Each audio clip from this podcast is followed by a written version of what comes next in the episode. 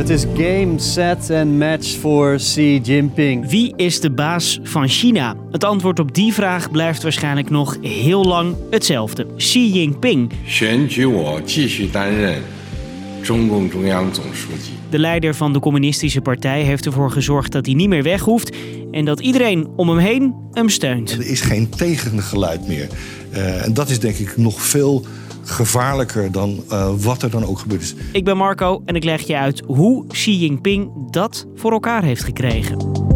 Lang verhaal kort. Een podcast van NOS op 3 en 3FM.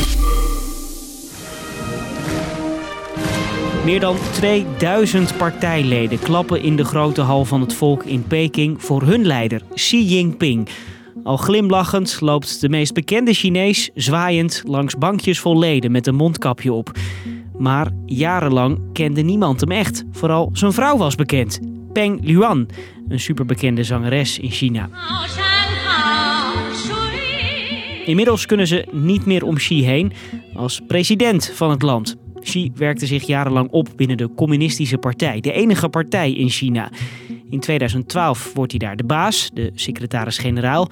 En ook wordt hij president en de baas van het leger. Hij trekt de macht meer en meer naar zich toe.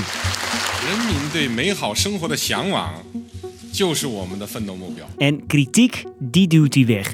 Bijvoorbeeld tijdens corona. Ik zie nu een politieauto komen aanrijden trouwens. Dat bestrijdt hij met een zero-covid-beleid.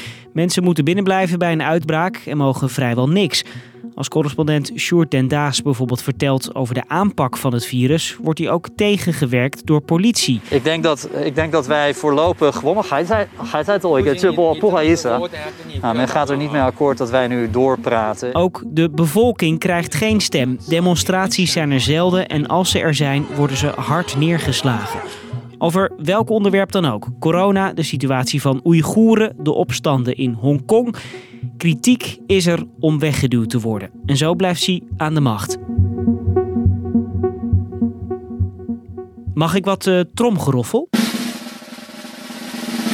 Of nee, laat maar zitten, want... Misschien niet zo'n hele grote verrassing. We hadden het wel verwacht. Maar Xi Jinping is en blijft de baas dus van de communistische partij van China. Ja, je hoort onze correspondent Sjoerd over het partijcongres van de Communistische Partij afgelopen week. Daar werd Xi Jinping voor de derde keer gekozen. En dat was te verwachten. Afgelopen decennia was twee de max. Dat was ooit bedacht om te voorkomen dat iemand heel lang aan de macht bleef. Zoals bijvoorbeeld dictator Mao Zedong deed. Maar Xi ziet zo'n lange loopbaan als grote baas ook wel zitten. En daarom paste hij eerder al de grondwet aan, zodat er geen limiet meer is en hij nu kan blijven. Oké, maar even terug naar dat congres.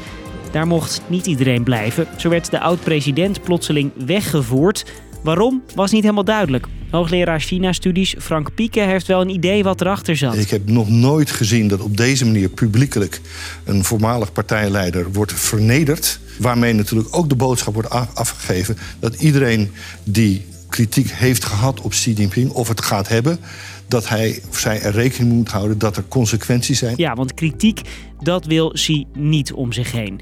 Dat zie je ook aan het team dat hij om zich heen heeft verzameld nu. Je hoort Sjoerd weer. Li Qiang, de partijbaas van Shanghai, is daarbij de meest opvallende nieuwkomer. Want hij was daar dus partijbaas toen de stad in een lange lockdown terechtkwam en mensen geen eten of medicijnen konden krijgen. Er was een hoop kritiek op, maar dat maakt nu kennelijk niks meer uit. Want onder Xi is loyaliteit aan zijn beleid, zijn strenge COVID-beleid ook, het allerbelangrijkste. En wat hij ook nog regelde op het congres, dat er geen opvolger klaar staat. Oftewel, Als er één ding duidelijk geworden is vandaag, dan is het wel dat China, dat de wereld nog lang niet van Xi Jinping af is. Xi Jinping wil dus nog even blijven zitten. Maar hoe denkt de bevolking daarover? Nou ja, je, als je Chinees bent, dan kun je bijna niet anders, als je het in ieder geval officieel wilt doen, dan heel enthousiast zijn hierover. Je hoort Gary van Pinksteren, ook correspondent in China. Ja, officieel eh, enthousiast. Maar ik denk ook, als je kijkt naar. Ik denk dat een heleboel mensen het nauwelijks gevolgd zullen hebben. En helemaal niet geïnteresseerd zijn eigenlijk in dit hele politieke spektakel. Maar dat betekent niet dat het niet heel belangrijk voor China en de rest van de wereld is. Het gaat economisch namelijk niet zo best met het land. Werkloosheid, corona, energieprijzen, je kent het wel. Maar volgens hoogleraar China-studies Frank Pieke ontbreekt er eigenlijk iemand in Xi's team die daar wat aan kan doen. Dat betekent dat er uh, geen beslissingen worden genomen over bijvoorbeeld belastinghervorming. Uh, niet wordt gezegd van die lockdowns uh, die hebben een enorm economisch effect gehad. Wat moeten we daar eigenlijk aan doen? En dat soort dingen kan niet meer bediscussieerd worden. Er is niemand die dat geluid meer kan laten horen. En dat is heel belangrijk. En dat tegengeluid hoort Xi trouwens ook niet graag vanuit het Westen. Hij zegt wel dat China de wereld nodig heeft, maar ook dat de wereld China nodig heeft. Zijn droom is een groot en machtig China, net zoals de keizers voor hem ook al wilden.